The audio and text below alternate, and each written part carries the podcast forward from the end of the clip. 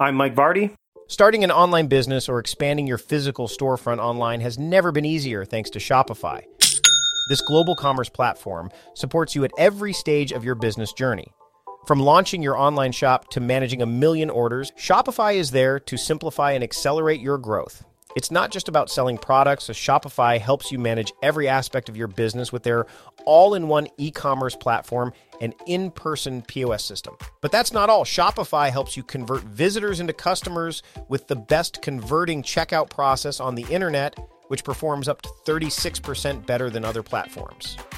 And now, a special offer for my listeners. Sign up for a $1 per month trial period at shopify.com slash timecrafting, all lowercase. Whether you're just starting out or looking to scale up, Shopify is the perfect partner for your business. Are you a small business owner struggling to find the right talent for your team? I've been there and I know how challenging it can be. That's why I recommend LinkedIn Jobs. It's not just any job board. It's a community where you can find professionals who are the perfect fit for your business, many of whom aren't checking other job sites. In fact, 70% of LinkedIn users aren't visiting other leading job sites, making LinkedIn your best bet for finding top talent. With LinkedIn jobs, you can post your job and reach qualified candidates quickly. 86% of small businesses find a qualified candidate within 24 hours. And now, you can post your job for free at linkedin.com slash conversation. That's right, for free. Don't miss out on finding top talent. Post your job for free at linkedin.com slash conversation today. Terms and conditions apply. Managing passwords can be a real headache, right? Think about it.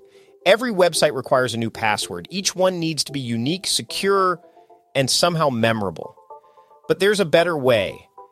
Welcome to the world of 1Password, where your entire company can generate strong, unique passwords, store them securely, and access them across any device without ever needing a reset. Imagine never having to click Forgot Password again. With 1Password's award winning design, managing passwords becomes a breeze for you and your entire team. It's trusted by millions, including top companies like IBM and Slack. Here's the best part my listeners can try 1Password for free for two weeks. Right now, get your free trial at onepassword.com slash productive convo. Secure your passwords and simplify your online security with 1Password.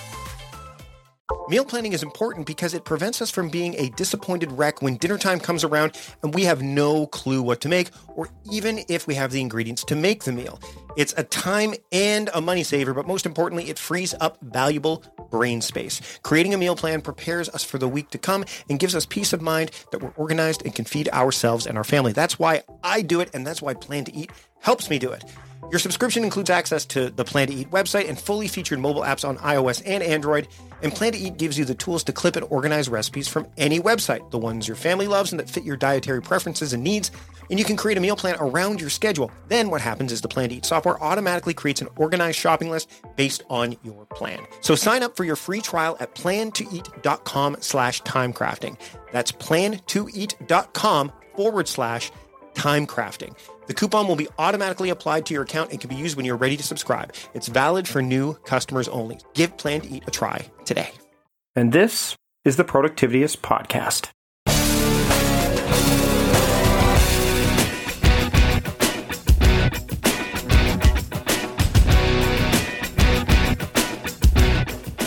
Welcome to the Productivityist Podcast. I am your host, Mike Vardy, and this week on the show, I have Angela Copeland joining me. She is a career coach and CEO at her firm, Copeland Coaching. You know, I'm a big believer in coaching. I have my own coaching practice.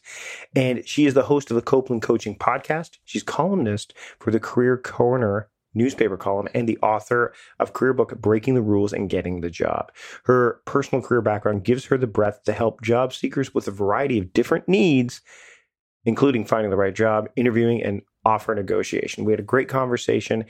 Dive into stuff that I really don't get a chance to dive into too much on this podcast. So check it out. This is my conversation with Angela Copeland here on the Productivityist podcast.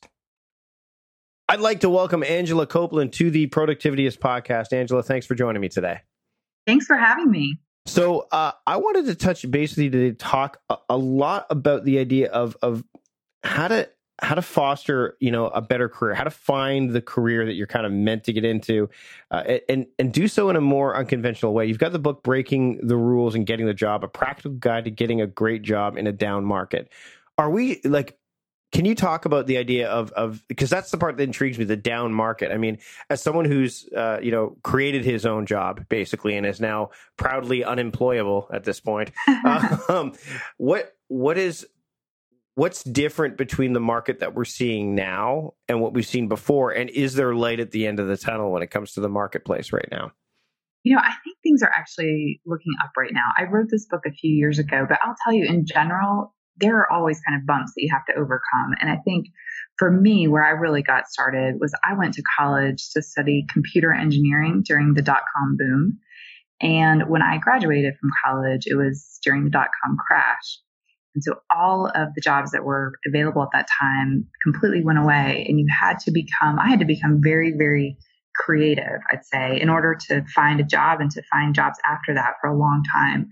And so even though things are getting better in general, I think a lot of people are struggling um, not only to find something, to, but to switch careers and to find something else that they really like, you know, just as well or better. Well, and, and the interesting thing is we're hearing more and more that you, there's no such thing as you're going to be in this job for the rest of your life. It's very mm-hmm. rare that you see that now. And what is it? It's like you, you expect to change. I, I, saw a recent article where it says expect to change your job every three years. Expect to change it every. Is that something that you're seeing more of? And and, and further to that, how do you help people make those transitions when it's happening so much more frequently than it ever has before? Yes, I totally I see that all the time. I think it's very exciting. It's such an opportunity for us to constantly be refining our careers. But it's really interesting because it's actually sort of like a generational divide, so to speak, because a lot of folks, let's say under the age of 45, they're switching careers more frequently. And their parents are really looking down on them for that. And they're saying, you know, you need to stay at the same job, you need to retire, you need security. But in reality, that security is just not the same as it used to be. So I, I think a lot of times the issue that we have to kind of focus in on is that companies are no longer incentivized so much to sort of promote from within or to train us or to like lay our career path out for us. So as job seekers, we kind of have to become entrepreneurs in a way and sort of start to look for opportunities to train ourselves or, you know, do volunteer work that may further uh, what we're trying to do or constantly be networking in a way that we probably didn't have to do 20 years ago. Let's talk about breaking some of these rules because there are, there have been rules that have been pretty traditional when you go to find a job. What are some of the what's actually let me let me let me dive into this particular. What's one rule, one rule in particular that you found that once you broke that rule or once you've helped others break that rule, it's kind of opened opened the uh, expanded their horizons or opened the floodgates a little bit more in terms of what they can hope to find when they're out there trying to uh, forge a new career path. I would be happy to address that. So I'll tell you the very first time it happened to me, um, it was by accident. And I had a client recently tell me, I said, what, what was the thing that you learned from working with me? And he said, it was to stop paying so much attention to the rules. And that's, you know, obviously part of the title of the book. But for me, the first time that it happened, I was in college and I was applying for jobs as I was about to graduate. And I was going to college in upstate New York. And a big company called FedEx flew me down to Memphis to interview for a job here. And when I flew in, I met the two other people that they also flew in to interview against me for one job. Wow. um, and which was really, it was frightening. Um, the night before the interviews, I went back and reread the job description and I found something I had missed, which is that the job required an MBA. And I wasn't even finished with college yet. I was just finishing college. Um, and the other two people not only had MBAs, but they also had tons of work experience. They were from Boston. They seemed very, very smart. Um, so I was not only terrified, but I was kind of embarrassed. Um, but I was already here in Memphis. And so I was sort of trapped, I guess, into doing a good job trying to interview. and as I went um, back to the airport, heading home to New York, um, I got a phone call. It was a hiring manager calling to offer me the job. And it turned out, first of all, I was a great fit with the company, just kind of culturally. Um, I was also probably the cheapest. Um, but the thing that I didn't realize was they, they asked us math questions in the interviews in front of a panel. And of the three of us, I was the only one who was able to get the math questions right. And so it turned out that being able to answer the questions correctly was much more important than actually having that MBA and all those years of work experience. Um, so that was the first time I realized that, for example, job descriptions, when they ask for things and they say they're required, they're just not always required. But if we don't apply and put ourselves out there, we, you know, we never find out. Yeah, it's you know one of the things that I I often get uh, uh that I often get and surprises people is when they say, oh, you know, so what school did you go to? And I'm, I'm like St. Mary's High School. And they said no, but college. And I said, oh, I didn't go to college. And they're like, what? And I said, you know, I mean, there's there's unconventional paths mm-hmm. to to re- realize you know what you ultimately want to be doing. Now, what if you've never had experience? you know, in a particular industry. So like we're seeing these career shifts happen all the time. And I mean, for me, a great example, I had to carve out my own career. And ultimately I did start by working for other organizations and working online is very different than working offline. Let's put that out there right mm-hmm. away.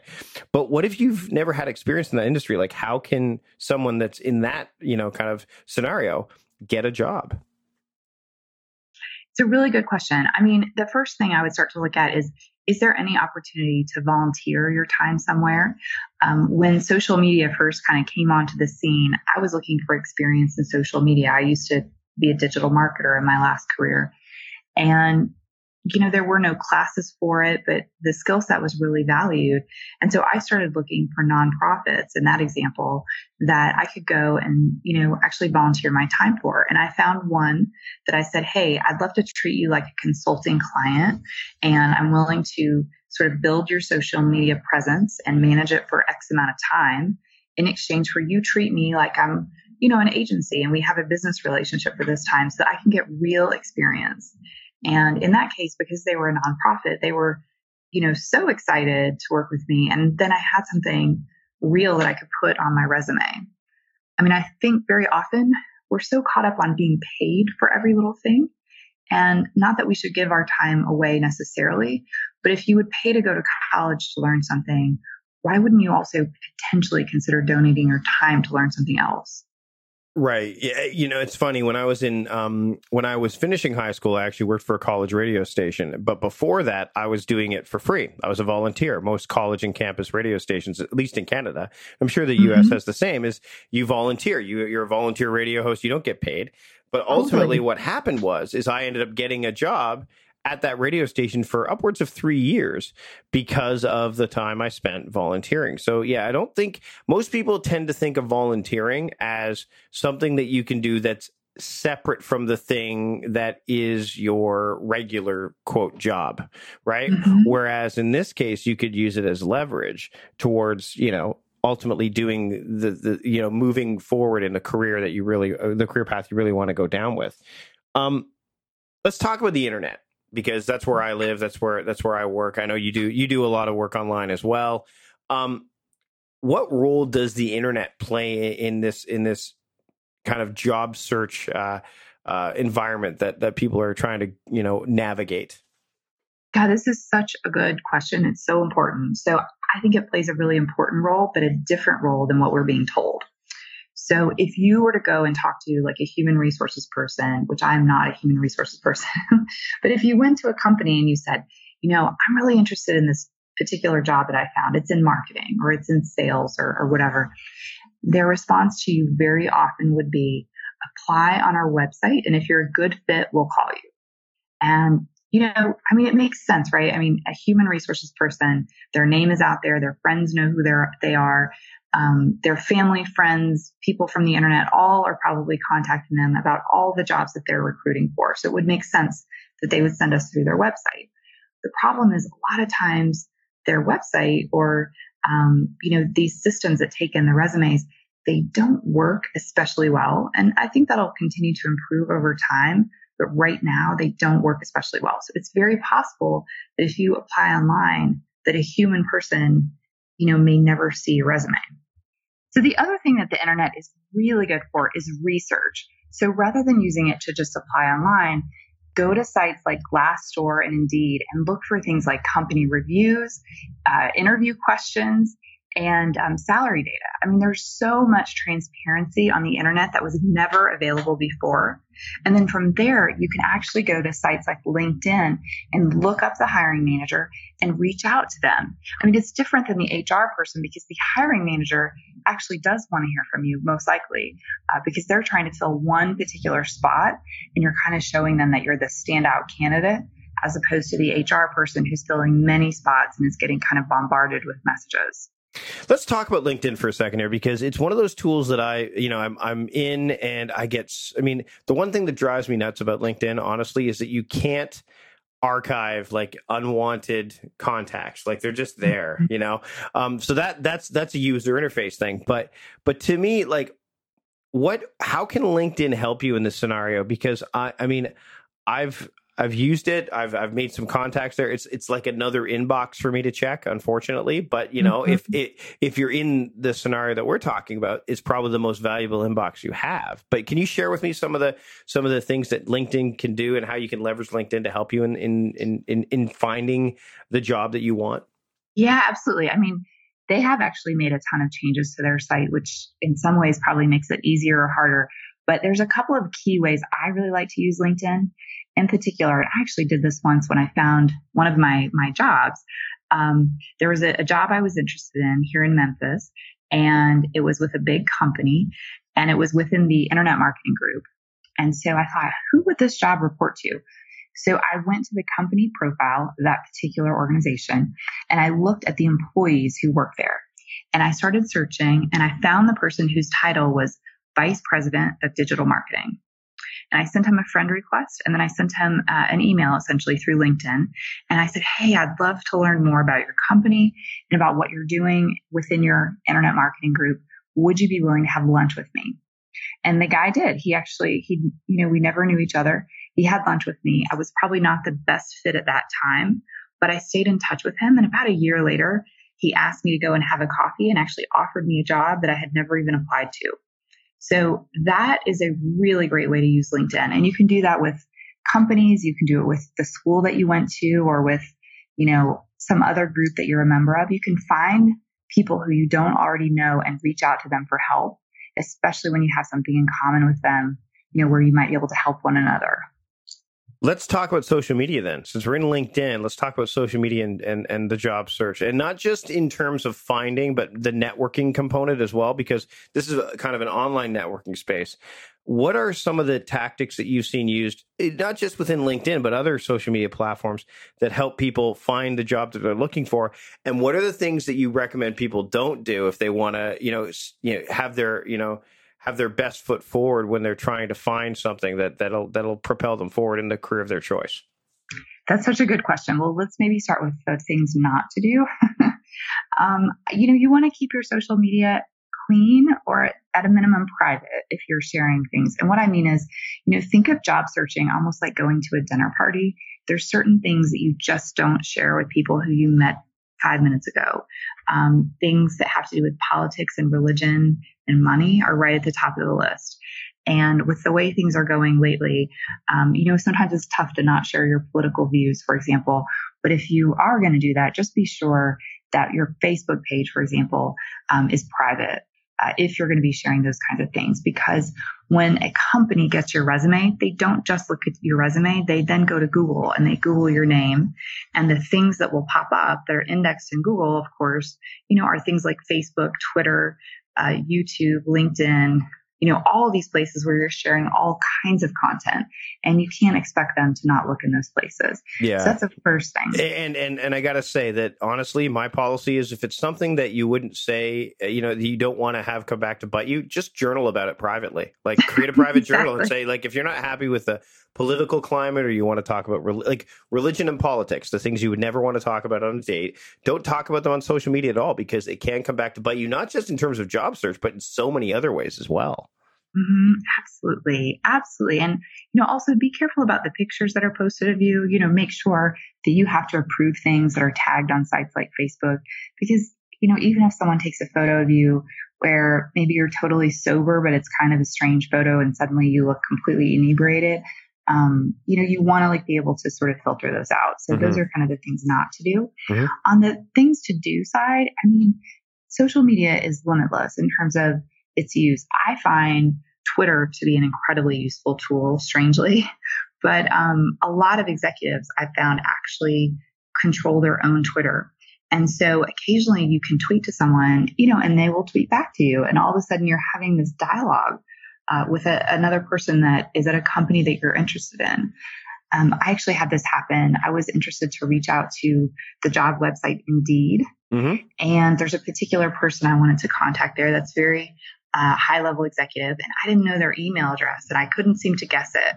Well, I did research on uh, Twitter. So I didn't reach out to them via Twitter, but I did research and I was able to figure out their email address using Twitter. And they were so happy. They actually emailed me back because they were very impressed that I was so excited about their company that I would take that much time uh, to do that much work. Um, and you know, I think there are also other creative ways like creating videos where you reach out to companies and you, uh, for example, that you may tweet a video about yourself. Um, you just want to be careful what you're sharing publicly, given that you probably have a job right now. Should you have a website like just is social media enough, or should you have you know like a like a hub online that you have control over? Is that something that is is rather unconventional? Is it something that that you know, um, or, or is it something that you know it doesn't really? Uh, it, it's maybe one of the last resort things that you should be focusing on. You know, I think it really depends on your industry. Like, for example, if you're in something like advertising, um, having your own website can be really fantastic because it can be a place where you're bringing together sort of like an online portfolio of all of your work. Um, I started building that kind of website for myself in 2004 when I was in grad school. And, I, you know, I need to rebuild the site. It's super old by now. Um, but it had things like my resume. It had endorsements that people had given me. Um, it had examples of all of my work. So it was just everything together in one place. Um, in addition, you know, if you're very comfortable with technology, um, I was able to put some analytics on the back end that helped me to see which companies were checking out my website. And so it also helped me to get a better sense of who was interested in me. And it gave me some numbers um, in terms of how often are they coming to my site and how many pages are they looking at and what are they looking at. Before we wrap up, I just want to want to give uh, people here an action takeaway item, which by the way, they can get there if they go to um, if you go to uh, your website, they can get a free copy of you know your job interview and prep checklist. So make sure you get there. I'll have the link to that in the show notes. But I want to find out if someone wants what's the first thing that someone can do if they're looking to get the job that they want in the current marketplace that's going to have the greatest impact and yet something that you know they could do today the thing that you could do today is think about your existing network. Think about people in your network who might be able to help you if you were to reach out to them. We think so often about something really complicated like applying online or having the perfect resume and think back to friends, your family, people you've worked with before, um, and think about those connections that you can really easily reach out to. Angela, can you repeat the answer? We lost you there for a second. Sure. Um, one thing that you can do really easily today is something very simple is think about networking. So rather than, um, you know, thinking of something complicated like, you know, redoing your resume or applying online or getting another degree, think about those people in your network, your friends, your family, people that you went to school with, people you've worked with, people who could help you. Um, it's not as complicated as it sounds. You just want to bring it back to a really basic level. Angela, this has been a great conversation. Where can people find you online to learn more about you, other than the link I already shared with them? But where else can people find you and, and learn more about how they can learn how to break the rules and get the job that they want? Yes, thank you. Please visit my website at copelandcoaching.com. On Facebook, I'm Copeland Coaching. On Twitter, I am Copeland Coach. Awesome. Angela, thanks for joining me today on the show. Thank you, Mike.